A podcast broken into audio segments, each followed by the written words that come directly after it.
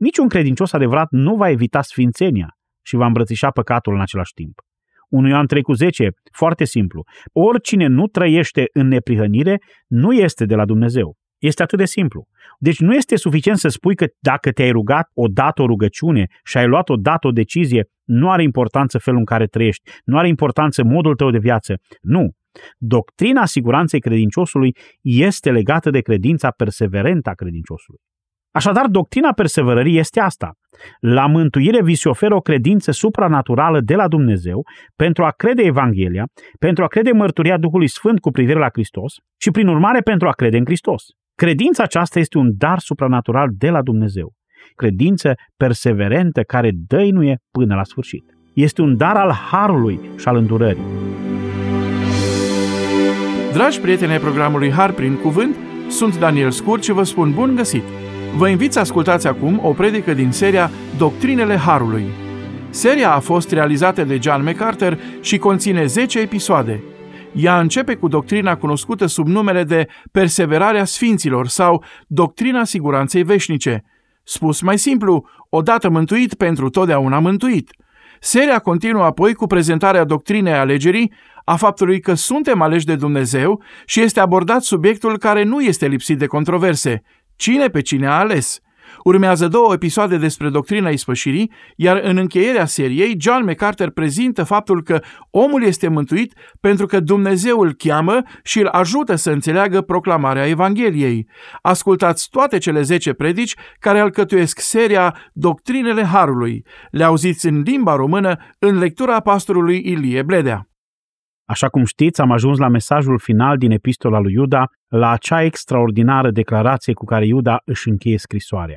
Iar aceluia care poate să vă păzească de orice cădere și să vă facă să vă înfățișați fără prihană și plin de bucurie înaintea slavei sale, singurului Dumnezeu Mântuitorul nostru prin Isus Hristos, Domnul nostru să fie slavă, măreție, putere și stăpânire, mai înainte de toți vecii și acum și în veci. Amin. Iuda așadar încheie epistola cu acea afirmație extraordinară că suntem păziți ca să nu cădem. Suntem păziți de Dumnezeu și prin urmare Dumnezeu merită toată slava. Asta ne-a introdus într-o doctrină cunoscută sub numele de perseverarea sfinților. Perseverarea sfinților. Adevărații credincioși vor persevera în credință până la capăt. Uneori această doctrină este numită doctrina siguranței veșnice. De multe ori se spune criptic, odată mântuit pentru totdeauna mântuit. Și bineînțeles, toate aceste lucruri sunt adevărate. Vreau să înțelegeți că aceasta este o doctrină istorică, că este cea mai importantă componentă a mântuirii pentru că dacă mântuirea nu ar fi permanentă, atunci doctrina alegerii ar fi pusă sub semnul întrebării. Doctrina justificării ar fi pusă sub semnul întrebării.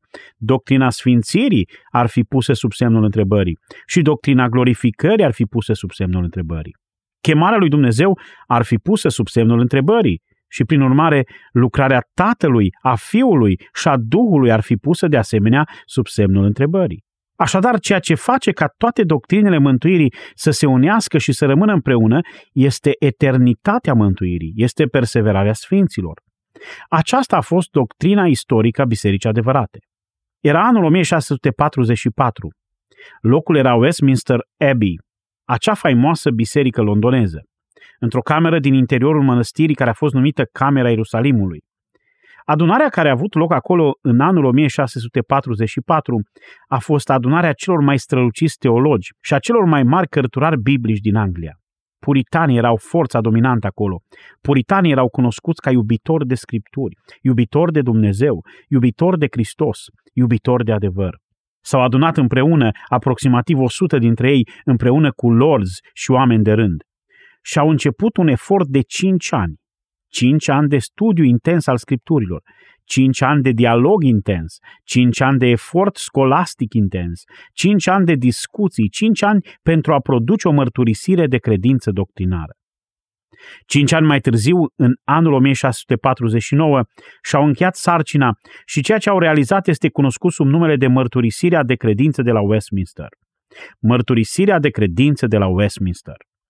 Puritani cunoscuți precum Thomas Goodwin, James Usher, J. Lightfoot, Samuel Rutherford, Jeremiah Burroughs și președintele acestui grup, un om pe nume Twist, au lucrat în acești cinci ani pentru a produce ceea ce a devenit cel mai important crez creștin numit mărturisirea de credință de la Westminster. În această mărturisire, printre altele, se află o afirmație despre siguranța mântuirii, despre faptul că mântuirea este veșnică. Ei au fost convinși că asta este ceea ce ne învață Biblia. Însă nu au numit această doctrină siguranța mântuirii, ci au numit-o perseverare și au numit-o corect. În mărturisirea de credință de la Westminster este o declarație scurtă și fără ambiguități. Mărturisirea spune următorul lucru și citez. Cei aleși sunt aceia pe care Dumnezeu i-a primit în Hristos, Fiul Său iubit, pe care i-a chemat în mod eficient, pe care i-a sfințit prin Duhul Său Sfânt. Aceștia nu pot să cadă din această stare de har nici complet și nici definitiv, ci ei vor fi păstrați și vor persevera în acest har până la sfârșit și vor fi mântuiți pentru veșnicie. Aceasta este o afirmare corectă din punct de vedere biblic și foarte cuprinzătoare în ce privește perseverarea sfinților potrivit mărturisirii de credință de la Westminster. Și sincer, această afirmație nu necesită completări, nu are nevoie de nicio modificare. Așa cum este, este exactă din punct de vedere biblic.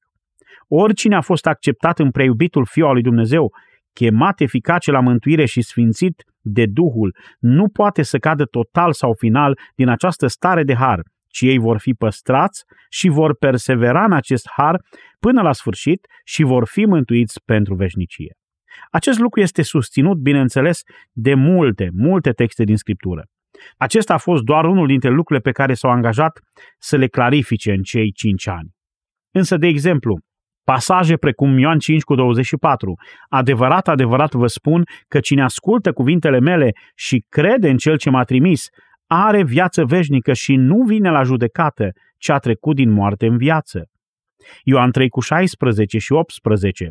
Fiindcă atât de mult a iubit Dumnezeu lumea, încât a dat pe singurul său fiu, pentru ca oricine crede în el să nu piară, ci să aibă viața veșnică. Oricine crede în el nu este judecat sau condamnat. Alte pasaje care ne sunt cunoscute și nouă, Ioan 6 cu 37, tot ce îmi dă Tatăl va ajunge la mine și pe cel ce vine la mine nu-l voi izgoni afară, căci m-am coborât din cer ca să fac nu voia mea, ci voia celui ce m-a trimis. Și voia celui ce m-a trimis este să nu pierd nimic din tot ce mi-a dat el, ci să-l înviez în ziua de apoi. Voia tatălui meu este ca oricine vede pe fiul și crede în el să aibă viața veșnică, iar eu îl voi învia în ziua de apoi. Avem acest text monumental în care vedem că nimeni nu scapă printre degete în procesul de mântuire. Pe aceea pe care îi alege Tatăl, îi atrage. Pe aceea pe care îi atrage, îi atrage la Hristos. Oricine este atras de Hristos vine și când vine, Hristos îl primește, îl păzește și îl învie în ziua de apoi. Același lucru este afirmat într-un alt mod de către Isus în Ioan 10, 27 la 29. Oile mele ascultă glasul meu. Eu le cunosc și ele vin după mine. Eu le dau viața veșnică. În viac nu vor pieri și nimeni nu le va smulge din mâna mea. Tatăl meu care mi le-a dat este mai mare decât toți și nimeni nu le poate smulge din mâna tatălui meu. Eu și tatăl una suntem. Indicând siguranța credinciosului, el știe cine suntem, ne ține în mâna lui. Tatăl ne ține în mână și nimeni nu ne poate smulge de acolo. Sunt multe alte texte care merită atenția noastră. Mă gândesc la Ioan 4 cu 14. Oricui va bea din apa pe care o voi da eu, în viac nu-i va fi sete. Ba încă apa pe care o voi da eu se va preface în el într-un izvor de apă care va țâșni spre viața veșnică. Odată ce fântâna este deschisă, ea nu va seca niciodată. Este un izvor al vieții veșnice. În 1 Corinteni, capitolul 1, citim că cei care sunt în Hristos, versetul 8, 1 Corinteni 1, sunt întăriți până la sfârșit, în așa fel încât să fie fără vină în ziua Domnului nostru Isus Hristos. Suntem întăriți până la capăt și suntem fără vină până la capăt. Bine, dar dacă păcătuim? Păi păcătuim, dar păcatele noastre, fiind acoperite de Hristos, ne lasă fără vină. De asemenea, versetul 9 este atât de important. Credincios este Dumnezeu care v-a chemat la părtășia cu Fiul Său, Iisus Hristos Domnul nostru. Dumnezeu care v-a chemat este credincios să vă întărească până la capăt și să vă ducă fără vină în prezența sa veșnică. Și din nou, 1 Tesaloniceni 5, 23 și 24. Dumnezeul păcii să vă sfințească El însuși pe deplin și Duhul vostru, sufletul vostru și trupul vostru să fie păzite întregi, fără prihană, la venirea Domnului nostru Isus Hristos. Este aceeași afirmație că Dumnezeul care ne-a sfințit ne va păstra complet intacți, fără vină, din nou până la venirea Domnului nostru Isus Hristos. Următorul verset, versetul 24, spune, Cel ce v-a chemat este credincios și va face lucrul acesta. El a fost credincios pentru a vă chema la mântuire. El va fi credincios să vă păstreze până când mântuirea va fi completă. Vă aduc aminte din nou de 1 Ioan 2 cu 19. Ei au ieșit din mijlocul nostru, dar nu erau dintre ei noștri. Căci dacă ar fi fost dintre ei noștri, ar fi rămas cu noi, ci au ieșit ca să se arate că nu toți sunt dintre ei noștri. Adevărații credincioși rămân, rabdă și perseverează, nu pentru că au în ei înșiși puterea de a face acest lucru. Ei nu o au, ci pentru că același Dumnezeu care i-a chemat e același Dumnezeu care i-a socotit neprihăniți, același Dumnezeu care îi sfințește, a promis că îi va proslăvi. Mărturisirea de la Westminster afirmă cu exactitate despre credința mântuitoare că nu poate falimenta, nu poate da greș.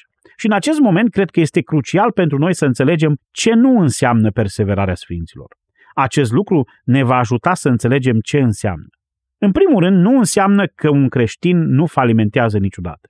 Nu înseamnă că cei credincioși nu eșuează sever, serios și grav în viața lor de credință. Eșuăm, ci înseamnă ceea ce mărturisirea spune, înseamnă că nu eșuează total sau definitiv. Eșuează, da. Eșuează grav? Da. Falimentează în mod repetat? Da. Eșuează de tot? Nu. Falimentează definitiv? Nu. Mărturisirea de la Westminster a continuat spunând următoarele și citesc din nou. Cu toate acestea, credincioșii pot să cadă uneori prin ispitele lui Satan și ale lumii, prin puterea corupției rămase în ei, așa încât ei pot neglija mijloacele păstrării, făcând păcate grave și pot continua în această stare pentru o vreme. Astfel ei pot să cadă în disgrația lui Dumnezeu, pot să-L întristeze pe Duhul Sfânt, pot să se lipsească într-o anumită măsură de haruri și de mângâiere, pot avea inimile împietrite și conștiințele rănite, pot să-i rănească și să-i facă să se potignească pe alții și pot să atragă disciplinarea temporară asupra lor. Cei care au scris mărturisirea de la Westminster au înțeles că asta nu înseamnă că suntem desăvârșiți. A spune că perseverăm nu înseamnă că suntem perfecți. În noi rămâne corupția. Există posibilitatea de a neglija mijloacele harului. Există posibilitatea de a cădea în păcate grave și de a continua în ele până la o vreme. Există posibilitatea de a atrage disgrația lui Dumnezeu și întristarea Duhului, aducând asupra noastră privarea într-o anumită măsură de haruri și de mânghiere. Există posibilitatea păcatului dintr-o inimă împietrită și o conștiință rănită care nu funcționează așa cum ar trebui. Există posibilitatea rănirii și provocarea potignirii celorlalți din biserică și din exterior și aducerea asupra propriei persoane a judecăților și a disciplinărilor temporare. Cu alte cuvinte, perseverarea nu înseamnă perfecțiune. Nu asta spunem noi. De fapt, nu există deloc perfecțiune. Și astfel, această realitate, într-un anumit sens, ne descrie pe toți mai mult sau mai puțin. Deci atunci când vorbim despre perseverarea credincioșilor, nu ne referim la perfecțiune. Nu vorbim despre atingerea unei stări fără de păcat. Vorbim despre perseverare în credință. Dar asta nu înseamnă că nu este însoțită de eșec. În al doilea rând, este important să înțelegem că perseverarea nu doar că nu înseamnă perfecțiune, dar nici nu înseamnă că oricine și toți cei care îl acceptă pe Hristos pot trăi așa cum doresc ei, fără nicio frică de iad. Nu este suficient să ai o credință superficială în Hristos. Nu este suficient să-ți iei un angajament superficial față de Hristos, să ai un interes superficial față de Hristos. Nu este suficient să ai niște sentimente bune legate de Isus și să-ți iei un angajament de moment față de El. Nu asta spune mărturisirea de la Westminster. Iată de ce. Și asta este foarte important. Modul corect de a descrie această doctrină este perseverarea sfinților, mai degrabă decât siguranța veșnică. Asta nu se referă doar la faptul că avem siguranță veșnică, ci are în vedere siguranța noastră veșnică, deoarece credința noastră perseverează. În Ioan 8, 31 și 32, Iisus a spus, Sunteți în adevăr ucenicii mei dacă rămâneți în cuvântul meu. Adevărați ucenici rămân în credință și nu trăiesc ca cei necredincioși. După roadele lor, îi puteți cunoaște, pentru că, așa cum spune Efesen 2, că și prin har ați fost mântuiți prin credință și aceasta nu vine de la voi, ci este darul lui Dumnezeu. Nu prin fapte, ca să nu se laude nimeni. Așadar, chiar dacă mântuirea voastră nu este prin fapte, rezultatul mântuirii voastre sunt faptele bune, căci noi suntem lucrarea Lui și am fost zidiți în Hristos Iisus pentru faptele bune pe care le-a pregătit Dumnezeu mai dinainte ca să umblăm în ele. Un om care l-a acceptat pe Isus, a luat o decizie pentru Isus, s-a rugat și a continuat să trăiască într-un mod de viață păcătos, fără nicio teamă de iad, deoarece crede că are siguranța veșnică a mântuirii, este înșelat.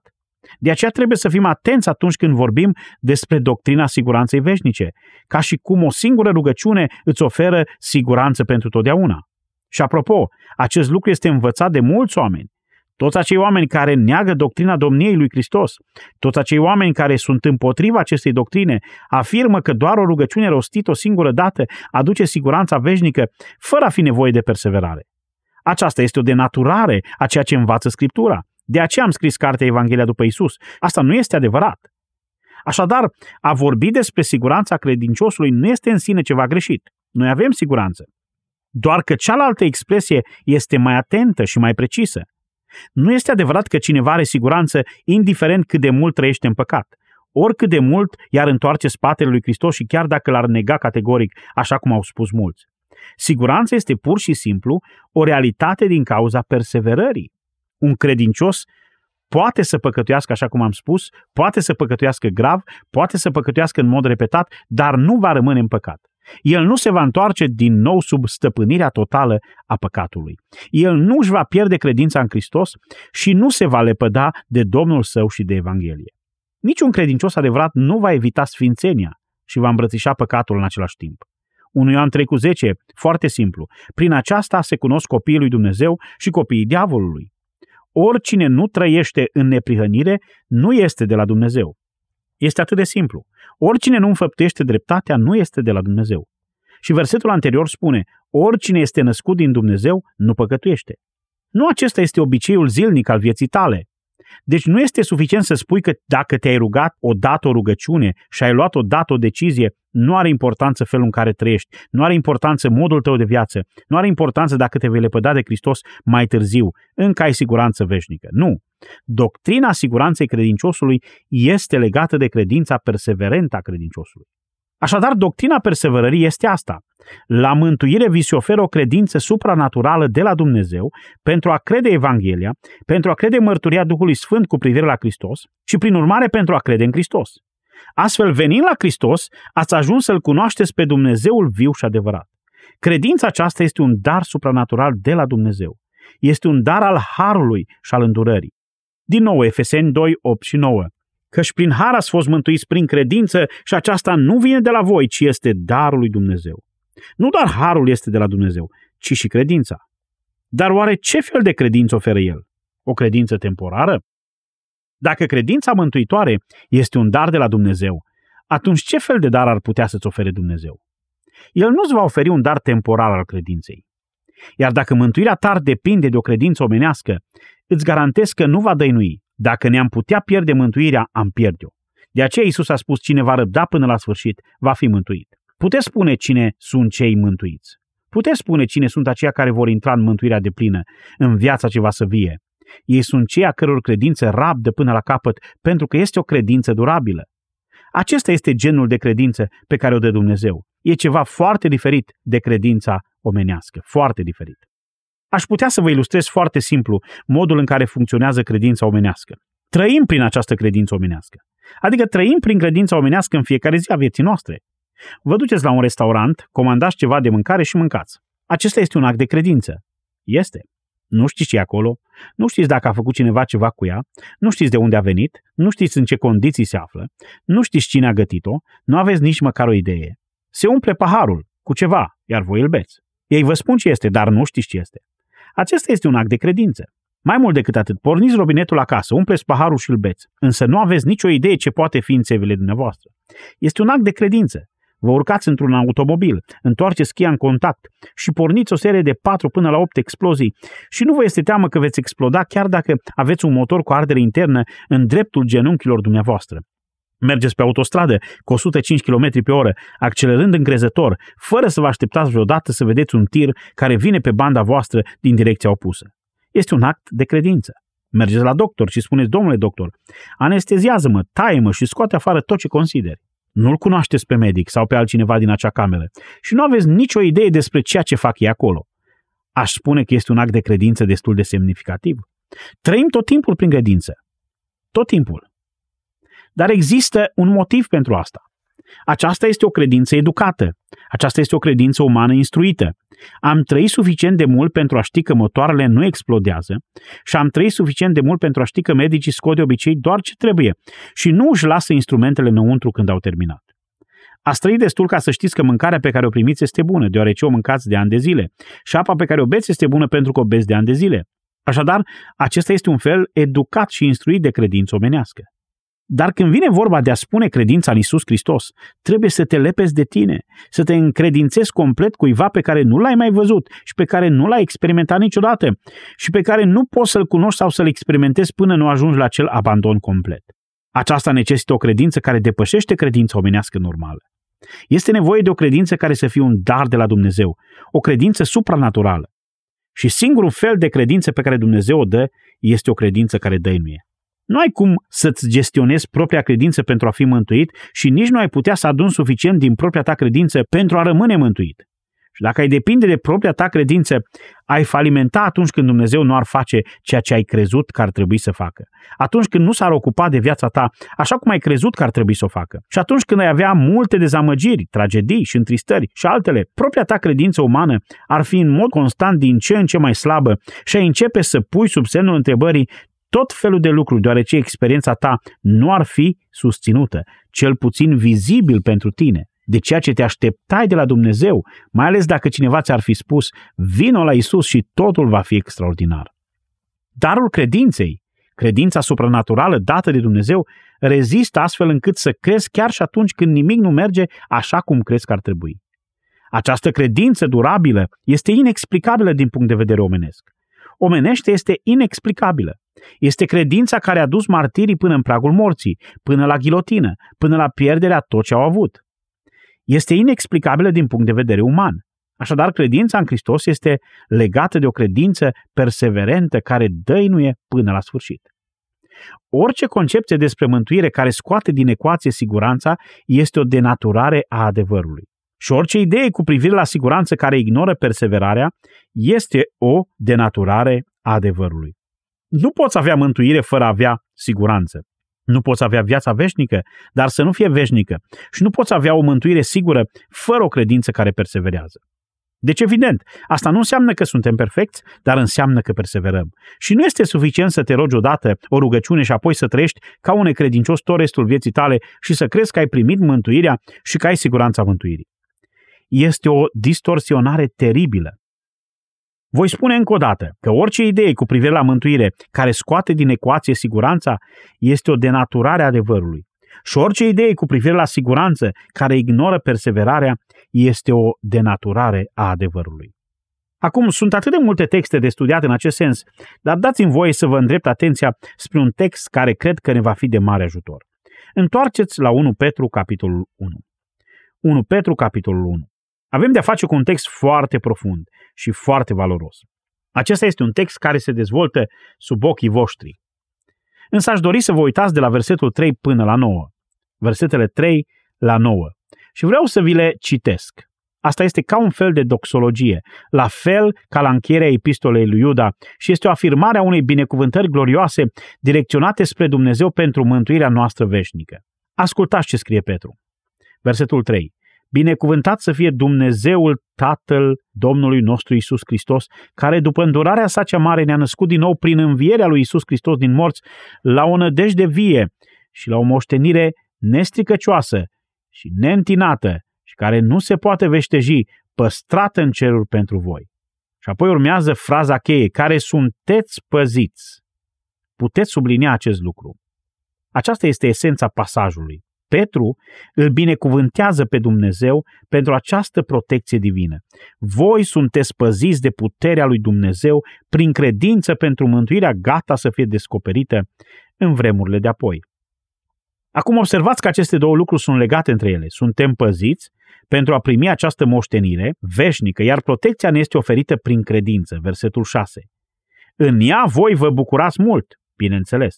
Cine nu s-ar bucura? Vă bucurați mult că sunteți păziți, măcar că acum, dacă trebuie, sunteți întristați pentru puțină vreme prin felurite încercări. Încercările vor veni. Pentru că încercarea credinței voastre, cu mult mai scumpă decât aurul care piere și care este cercat în foc, să aibă ca urmare lauda, slava și cinstea la arătarea lui Isus Hristos, pe care voi îl iubiți fără să-l fi văzut. Credeți în el fără să-l vedeți și vă bucurați cu o bucurie negrăită și strălucită pentru că veți dobândi ca sfârșit al credinței voastre mântuirea sufletelor voastre. Acum vreau doar să vă aduc la miezul pasajului. Versetul 5. Sunteți păziți și sunteți păziți prin credință. Versetul 5. Versetul 8. Credeți în el fără să-l vedeți. Din nou accentul este pus pe credință. Versetul 9. Pentru că veți dobândi ca sfârșit al credinței voastre mântuirea sufletelor voastre. Acolo se referă la mântuirea finală, la glorificare. Observați acest subiect al siguranței, de a fi păzit, este legat de o credință durabilă. Acum, înainte de a ne uita la detaliile acelui pasaj, vreau doar să aduc înaintea voastră o imagine mai largă. Aceste cuvinte au fost scrise de Petru. Acum dați-mi voie să mă opresc și să vorbesc puțin despre Petru. Știm toți despre Petru, nu? Dacă cineva, dacă cineva ar trebui să scrie un tratat despre perseverarea sfinților, acela ar trebui să fie Petru. Chiar el. El este persoana potrivită pentru a depune mărturie despre perseverare, deoarece dacă există o persoană în Noul Testament care a fost constant predispusă la eșec, cine a fost? A fost Petru. A fost tocmai omul care a scris aceste cuvinte pentru că el a fost cel care a experimentat cel mai frecvent ce înseamnă să ai parte de protecția unei credințe perseverente. Presupun că în cazul lui a fost un fel de credință care revine. Pe baza evidențelor evangheliilor, niciunul dintre ucenicii Domnului nostru, cu excepția lui Iuda, bineînțeles, nu a ieșuat mai jalnic decât Petru. Precipitat, nesigur, ambițios, egoist, ezitant, slab, laș, impulsiv. De mai multe ori a primit mustrări zdravene de la Domnul. Cred că niciuna nu este mai dură decât în Matei 16 cu 23, unde Isus îl privește în față și îi spune înapoi a mea, cum? Satan. Acum, cred că aceasta ar fi limita. Pentru că atunci când Domnul te identifică drept instrumentul lui Satan, te-a împiedicat rău de tot. Vă aduceți aminte că punctul cel mai de jos a fost aproape imediat după punctul culminant al vieții sale consemnat în același capitol, în versetul 16, când a spus Tu ești Hristosul, Fiul Dumnezeului celui viu. Și Isus i-a zis, nu carnea și sângele ți-au descoperit aceste lucruri, ci Tatăl meu care este în ceruri. Petru însă este acest mare exemplu al înălțării și al căderii, extrem de sus și extrem de jos. Petru este dovada faptului că un credincios adevărat poate să se împiedice și să se potignească serios, să falimenteze și să falimenteze serios, să fie slab și laș și să se lepede temporar.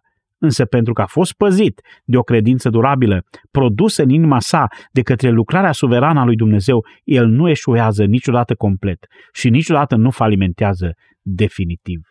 Nu a trecut mult timp după acea lepădare că a ieșit afară și ce a făcut? A plâns cu amar, dorind cu disperare să fie restaurat. Isus i-a spus chiar în Luca 22 că acest lucru avea să se întâmple. El a spus în Luca 22 cu 31, Simone, Simone, Satan v-a cerut să vă cearnă ca grâul. Înțelegeți că Satan nu poate face nimic nimănui decât dacă are permisiunea? Satan este slujitorul lui Dumnezeu, nu poate face altceva decât ceea ce Dumnezeu îi dă voie să facă. El a vrut ca Petru să se frângă, pentru că știa cât de important este Petru pentru misiunea Evangheliei. Dar uitați-vă la versetul 32. Aici este ceva de subliniat, oameni buni, ceva care nu trebuie uitat niciodată. Luca 22 cu 32, ascultați. Satan v-a cerut să vă cearnă ca grâul pentru a vă scutura și pentru a afla cum sunteți în realitate. Și acum versetul 32. Îmi place afirmația asta. Dar eu m-am rugat pentru tine ca să nu se piardă credința ta. Wow! M-am rugat pentru tine ca să nu se piardă credința ta. Să vă spun ceva. Dacă așa s-a rugat Isus, așa se va întâmpla. Credința lui nu se va pierde. Știți, Petru a crezut că Domnul nu înțelege cu adevărat cât de tare este. Petru s-a gândit că va rămâne în picioare și prezintă perspectiva lui în versetul 33. Doamne, a zis Petru, cu tine sunt gata să merg chiar și în temniță și la moarte. Și Isus i-a zis, Petre, îți spun că nu va cânta astăzi cocoșul până te vei lepăda de trei ori că nu mă cunoști. Isus a lăsat să se întâmple.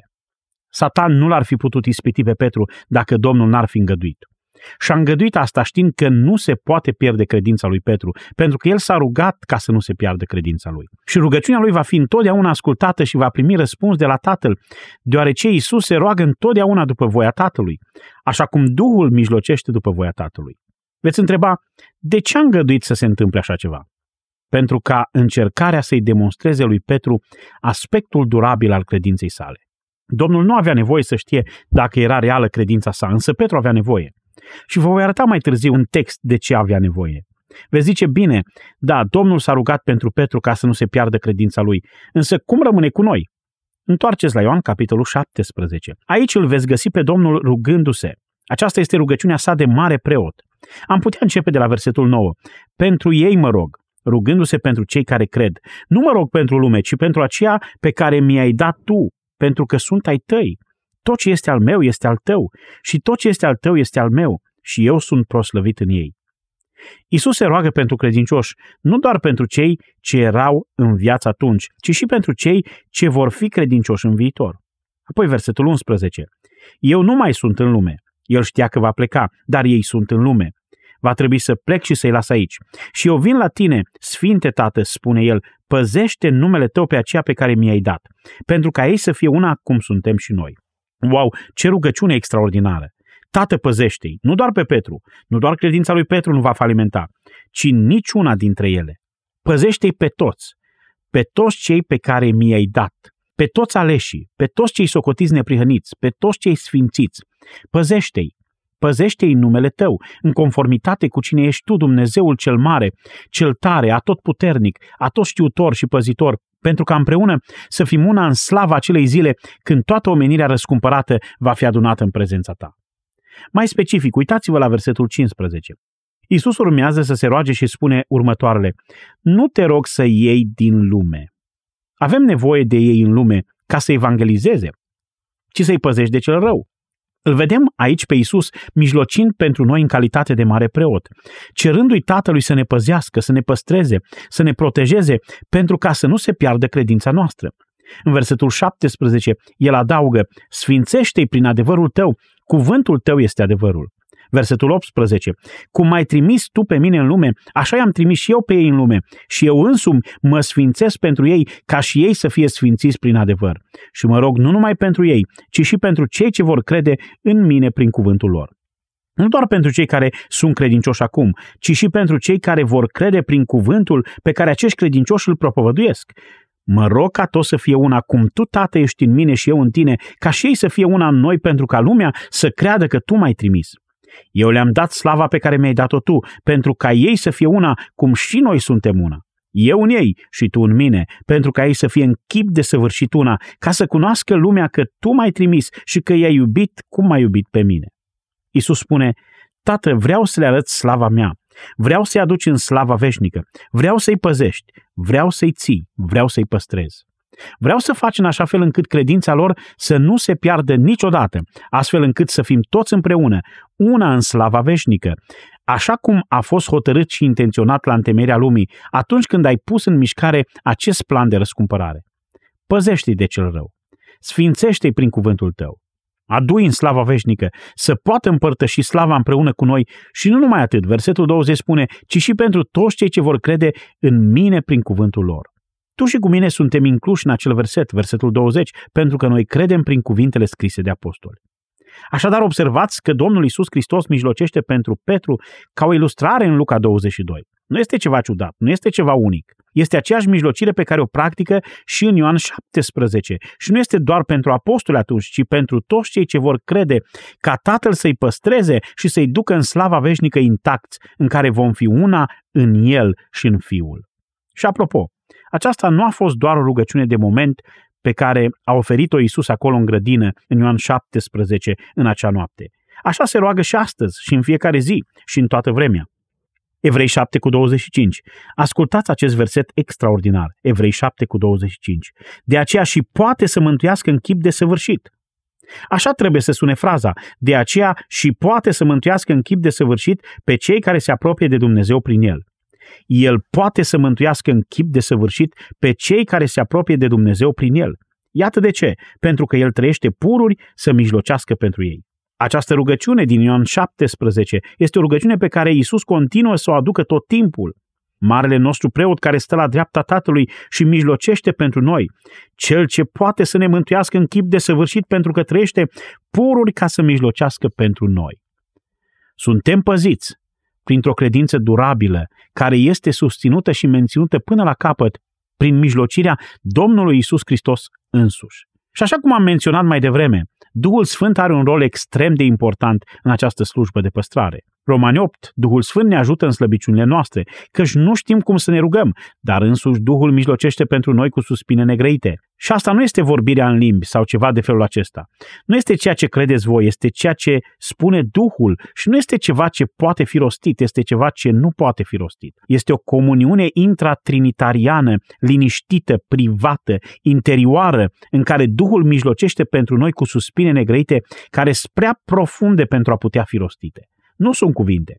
Este Duhul care mijlocește în numele nostru. Și cel ce cercetează inimile, aici este vorba despre Dumnezeu, știe care este năzuința Duhului, pentru că El mijlocește pentru sfinți după voia lui Dumnezeu. Așadar, Hristos se roagă după voia lui Dumnezeu ca să nu se piardă credința noastră, ca Tatăl să ne păzească. Duhul se roagă după voia lui Dumnezeu. Astfel, rezultatul este că toate lucrurile, versetul următor, lucrează împreună spre binele celor ce îl iubesc pe Dumnezeu și anume spre binele celor ce sunt chemați după planul său. El a și socotit neprihăniți, iar pe aceea pe care i-a socotit neprihăniți, i-a și proslăvit. Mijlocirea lui Hristos ne garantează slava viitoare. Mijlocirea Duhului Sfânt ne garantează slava viitoare. Și planul Tatălui ne garantează slava viitoare prin faptul că ne-a cunoscut, ne-a predestinat, ne-a chemat, ne-a socotit neprihăniți și ne va proslăvi pentru că planul său de la început a fost să ne facă asemenea chipului Fiului Său. El nu te-a mântuit pentru un proiect temporar, ci te-a mântuit pentru a te face asemenea chipului Fiului Său în slava veșnică, pentru a-ți oferi adevărata sfințenia lui Hristos. Când vă gândiți la cer, asta nu înseamnă că vom arăta fizic ca Isus, ci că vom fi ca Isus în termenii unei sfințenii desăvârșite. Am fost aleși, chemați, socotiți neprihăniți, sfințiți și vom fi proslăviți. Suntem păziți până în ceasul acela și suntem ținuți de o credință tare, susținută de lucrarea de mijlocire a lui Isus Hristos, care se roagă să fim păziți de orice lucru care ar ataca acea credință, fie că este vorba de fire, de lume sau de satan însuși și la mijlocirea de la dreapta Tatălui din cer se adaugă mijlocirea Duhului Sfânt din inima credinciosului, care se roagă în moduri în care noi nici nu știm cum am putea să ne rugăm într-o comuniune interioară trinitariană tăcută pentru voia lui Dumnezeu, iar Dumnezeu, auzind și răspunzând la acea rugăciune, face ca toate să lucreze spre bine. Toate. Și astfel suntem susținuți prin credința noastră supranaturală dată de Dumnezeu. Iar atunci când Isus îi spune lui Petru, mă rog să nu se piardă credința ta, el îi spune ceva ce este adevărat în dreptul fiecăruia dintre noi. Domnul mijlocește pentru noi ca să nu se piardă credința noastră. Iar el se roagă întotdeauna după voia Tatălui, cel care răspunde întotdeauna rugăciunilor făcute după voia sa. Dacă mântuirea voastră ar depinde de voi, nu ați fi mântuiți niciodată. Dacă păstrarea mântuirii voastre ar depinde de voi, nu ați fi mântuiți niciodată. Credința voastră omenească nu vă poate mântui. Credința voastră omenească nu vă poate păzi. Prin urmare, aveți nevoie de o credință care nu este omenească, de o credință supranaturală care trebuie să vină de la Dumnezeu. Credința pentru a crede Evanghelia a venit încă de la început de la Dumnezeu și este o credință durabilă care crede întotdeauna. Ascultați ce zice Ieremia 32 cu 40. Asta vă oferă o imagine mai amplă despre acest subiect, deoarece ne duce în Vechiul Testament. Ieremia 32 cu 40. Ascultați această afirmație extraordinară. Aceasta este afirmația despre noul legământ, legământul care ne mântuie. Voi încheia cu ei un legământ veșnic, că nu mă voi mai întoarce de la ei și le voi pune în inimă frica de mine. Și acum ascultați, ca să nu se depărteze de mine. Ce afirmație! Natura acestui legământ de mântuire veșnică este că Dumnezeu nu se va întoarce niciodată de la noi și El va pune noi în inimile noastre o teamă sfântă de El astfel încât să nu ne îndepărtăm de El niciodată. Este un legământ veșnic al unei mântuiri veșnice bazate pe o credință care nu se pierde. Această credință nu falimentează niciodată. Nu există creștini adevărați care să fie aruncați afară. Veți zice, stai puțin, nu este oare Scriptura plină de avertizmente adresate oamenilor ca nu cumva să cadă, așa cum citim de exemplu în evrei, să nu cadă și să-L batjocorească pe Hristos? Așa cum citim în 1 Timotei, capitolul 1, despre acei oameni care au avut naufragiul credinței, nu sunt oare avertizați despre asta? Sau cei care au fost dați pe mâna satanei ca să învețe să nu hulească, așadar nu există avertizmente? Ba da, există. Doar că acestea sunt avertizmente pentru credincioșii falși. Acestea sunt avertizmente pentru oamenii care nu sunt predați în întregime. Acestea sunt avertizmente pentru oamenii care s-au apropiat de Evanghelie și au avut doar o recunoaștere superficială a Evangheliei și nu una reală. Așadar, este foarte important pentru noi să înțelegem că doctrina perseverării sfinților nu înseamnă că oamenii care rostesc o rugăciune sau spun că îl acceptă pe Isus sau iau o decizie pentru Isus într-o experiență emoțională sunt neapărat siguri și pot trăi așa cum vor ei să trăiască. Nu. Dacă au venit cu adevărat la Hristos, va exista în ei o credință statornică ce va fi caracterizată de o iubire pentru neprihănire, o dragoste pentru Hristos și o ură față de păcat. Nu va fi perfecțiune, însă le va indica direcția pe calea neprihănirii. Așadar, dragul nostru Petru a înțeles puterea pe care Dumnezeu o are de a păzi. Vă voi spune mai exact, dacă Petru și-ar fi putut pierde mântuirea, ar fi pierdut-o. Cât de tare să te fi apropiat de Satan, astfel încât Domnul să se uite la tine și să spună, înapoi a mea Satanul. Nu te poți apropia mai tare decât să afirmi dorințele lui Satan. Dar oare a reușit Petru să se întoarcă vreodată din starea asta? Uitați-vă la Ioan 21. După toate aceste lepădări, care s-au întâmplat în trei ocazii, dacă le numărați pe toate, înseamnă că le-a făcut-o de șase ori în trei ocazii diferite. Dar când ajungem la Ioan 21, Isus îl confruntă în cele din urmă pe Petru. Vreau să aduc înaintea voastră doar o scurtă istorisire. Isus, după învierea sa, s-a întâlnit cu apostolii. Isus le-a spus ucenicilor, mergeți în Galileea și așteptați-mă acolo. Ei au plecat. Când ajungem la sfârșit în 21 cu 1, ucenicii sunt la Marea Tiberiadei și acolo erau Simon Petru, el este prezentat primul, de fiecare dată pentru că el era liderul, Toma, Natanael, Iacov și Ioan, fiul lui Zebedei și alți doi. Ei erau obișnuiți cu pescuitul. Și Simon le-a zis, mă duc să prim pește. Limba greacă are aici un sens mai precis. El spune, de fapt, mă voi întoarce la pescuit. Și ceea ce avea de gând să fac era să se întoarcă la vechea sa meserie. Și, bineînțeles, au ieșit, s-au urcat în barcă și nu au putut prinde nimic. De ce? Pentru că Domnul a redirecționat toți peștii. Cunoșteau cam palma acel lac, au crescut pescuind acolo, știau exact în ce loc, la ce oră din zi și în ce anotimp al anului pot să prindă pești. Iar Isus vine și pune o întrebare pe care nu vreți să o puneți niciodată cuiva care a pescuit toată noaptea și nu a prins nimic. Ați prins ceva? I-au răspuns nu. Și apoi el a zis ceva ridicol. Aruncați mneaja în partea dreaptă a corabiei și veți găsi. Este ceva jignitor. Ce crezi că am pescuit doar într-o parte? Sau crezi că barca rămâne într-un singur loc? Sau poate crezi că peștii știu să deosebească dreapta de stânga? Ce fel de afirmație este asta? Însă, întotdeauna Isus a vorbit cu autoritate, așa că au făcut ceea ce a spus el. Și au prins atât de mulți pești încât nu mai puteau trage mreaja de mulțimea peștilor. Atunci ucenicul pe care îl iubea Isus, adică Ioan, i-a spus lui Petru, Hmm, este Domnul. Iar Petru, binecuvântată să-i fie inima, a avut o credință tare? Sigur. A fost slab? Da. A falimentat? Da. Dar slavă Domnului că s-a întors. Versetul 7. Când a auzit Simon Petru că este Domnul și a pus haina pe el pentru că era dezbrăcat până la brâu pentru a putea lucra și s-a aruncat în mare. Ceilalți ucenici au venit cu corăbioara. Se grăbea atât de mult să fie restaurat. A urât atât de mult păcatul pentru că l-a văzut în el însuși. El își ura propria neascultare pentru că nu erau departe de țărm decât cam la 100 de metri distanță, bineînțeles ceilalți au spus, așa este Petru, ne lasă să cărăm această grămadă uriașă de pește la țărm. Au ajuns pe țărm și iată că Domnul pregătise masa. Știți cum pregătește Domnul masa, nu-i așa? El spune masa. Au adus și câțiva din peștii lor. 153 de pești, spune versetul 11. Iisus le-a zis, veniți de prânziți. Și niciunul din ucenici nu cuteza să-l întrebe cine ești, că știau. După ce au prânzit, versetul 15, Iisus a zis lui Simon Petru, Simone, mă iubești mai mult decât aceștia? Ce întrebare provocatoare și pătrunzătoare! Mă iubești mai mult decât iubești acești pești, aceste plase, mai mult decât acest mod de viață? Mă iubești mai mult decât ceilalți ucenici? Ai spus, chiar dacă toți mă vor părăsi, tu nu ai face niciodată. Ai spus că ești gata să mergi cu mine chiar și la moarte. Dar nu ai făcut-o, te-ai lepădat. Și cred că întrebarea la care trebuie să răspunzi ar fi Simone, fiul lui Ioan sau Iona, mă iubești? Da, Doamne, a răspuns Petru, știi că te iubesc. Iisus i-a zis, paște mielușei mei. Atunci fă ceea ce ți-am spus. Eu te-am chemat să predici, să înveți, nu să pescuiești. Și aduceți-vă aminte că Petru s-a lepădat de trei ori, așa că Domnul urma să-l restaureze tot de trei ori. I-a zis a doua oară, Simone, fiul lui Iona, mă iubești? El le-a răspuns, da, Doamne, știi că te iubesc.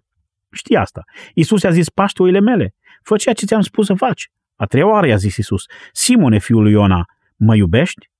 Petru s-a întristat de data asta, l-a durut. Petru s-a întristat că îi zisese a treia oară, mă iubești? Și a răspuns, Doamne, Tu toate le știi. Știi că te iubesc. De ce?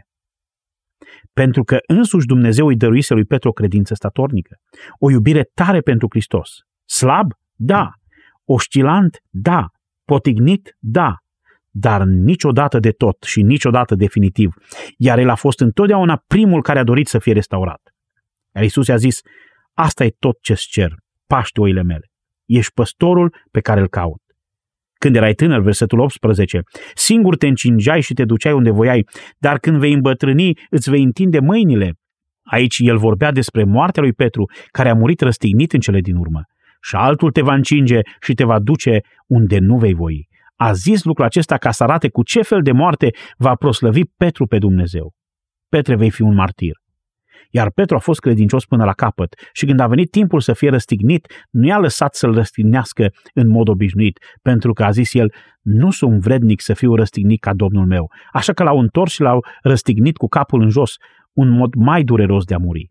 A îndurat până la capăt. Nimeni nu este mai potrivit chiar să scrie despre perseverarea sfinților, despre o credință statornică, despre o iubire care nu trece, despre ce înseamnă să rămâi credincios până la capăt. Nu este nimeni mai potrivit decât Petru să scrie asta. Omul care s-a pocăit cu lacrimi, omul care a fost atât de afectat de falimentul său încât s-a aruncat în apă pentru a nota cât de repede a putut către Isus, pentru că era atât de încrezător în faptul că iubirea sa și credința sa sunt autentice, încât i-a cerut Domnului să privească în inima lui, conștient că el va ști că ceea ce va vedea acolo este cât se poate de real. Prin urmare, este potrivit ca Petru să ne vorbească despre o credință care perseverează. Întoarceți acum la 1 Petru, un ultim comentariu. Atunci când Petru în versetul 5 spune suntem păziți prin credință, când spune în versetul 8 credem în el, când spune în versetul 9 veți dobândi ca sfârșit al credinței voastre mântuirea sufletelor voastre, Petru vorbește din ceea ce a experimentat personal. Știa ce înseamnă, în ciuda slăbiciunii sale, să ai o credință statornică și nepieritoare. Și aceasta este credința care îi aparține fiecărui om care este cu adevărat mântuit. Și așa cum am spus până la urmă, Petru a fost credincios în a-L vesti pe Iisus Hristos chiar și în fața morții. Acum, în versetele de la 3 la 9 există șase elemente ale păzirii noastre. Șase elemente. Și o să vă spun data viitoare care sunt. Suntem păziți de o credință care are șase elemente, șase realități spirituale dinamice care acționează în ea, iar Petru e cel care ne le descoperă și vom privi la ele data viitoare. Doamne, îți mulțumesc pentru acest adevăr în care ne încredem că mântuirea noastră este veșnică, că viața veșnică este în mod evident eternă, că cei pe care i-a ales Tatăl vor fi asemenea chipului Fiului Său, că toți cei pe care îi cheamă în mod eficient vor ajunge în slavă, că toți cei care sunt rânduiți mai dinainte pentru a fi asemenea chipului lui Hristos vor fi într-adevăr transformați după chipul Său, că toți cei care sunt acoperiți de neprihănirea Lui vor sta într-o zi în fața ta în cer fără prihană, că toți cei care sunt sfințiți vor fi și proslăviți. Doamne, îți mulțumim pentru această credință statornică și chiar dacă uneori e slabă, se potignește și se prăbușește și deși păcătuim, păcătuim grav, serios și în mod repetat, ne vedem pe noi înșine în Petru, alergând înapoi plângând, dorind să fim ascultători, dorind să fim folositori, dorind să fim restaurați, dorind să fim iertați, dorind să fim spălați. Ne aducem aminte că Petru s-a potignit la ultima cină, făcând afirmații care arătau ignoranța sa. Dar când a fost confruntat, a spus, Doamne, curăță-mă de sus până jos. Acolo vedem esența acelei credințe statornice. Petru te iubește în ciuda modului în care acționează, te iubește în ciuda slăbiciunii și a eșecului și tânjește după restaurare și după curățare. Aceasta este adevărata credință mântuitoare. Acesta este acel dar pe care ne l-ai oferit și pentru care îți mulțumim. Îți mulțumim și suntem mângâiați de încrederea că vom persevera până la capăt, pentru că acest dar al credinței implică o credință statornică care nu se pierde pentru că tu trăiești pururi pentru a mijloci, pentru că Duhul se roagă pentru noi și atât Fiul cât și Duhul se roagă întotdeauna după voia Tatălui. Iar voia Tatălui este ca toți cei pe care îi dă Fiului, Fiul îi va învia la slava veșnică și nimeni nu va fi pierdut. Îți mulțumim, Doamne, că toată Sfânta Treime este adunată pentru a ne susține la acea slavă veșnică și în aceasta ne bucurăm, în numele Mântuitorului. Amin. Ați ascultat în lectura pastorului Ilie Bledea o predică din cadrul seriei Doctrinele Harului. Vă anunțăm că, prin amabilitatea Grace to You, echipa Har prin cuvânt vă oferă în dar cu această ocazie una din cărțile sau broșurile scrise de John MacArthur. Aflați care este titlul ei scriindu-ne la harprincuvânt arongmail.com sau sunând la telefonul 0740 054 599. Onorăm doar solicitările din țara noastră, iar taxele poștale sunt gratuite. Suntem recunoscători Domnului și tuturor celor care au dăruit cu generozitate pentru ca această lucrare să poată fi făcută în România. Dacă doriți și dumneavoastră să fiți parte a acestui proiect și să susțineți financiar traducerea și transmiterea predicilor lui John MacArthur în limba română, vă mulțumim. Pentru aceasta, luați legătura cu organizația noastră. Dacă apreciați acest serial, recomandați-l și prietenilor dumneavoastră. Sunt Daniel Scurt și vă invit să ascultați și următorul mesaj din Har prin Cuvânt.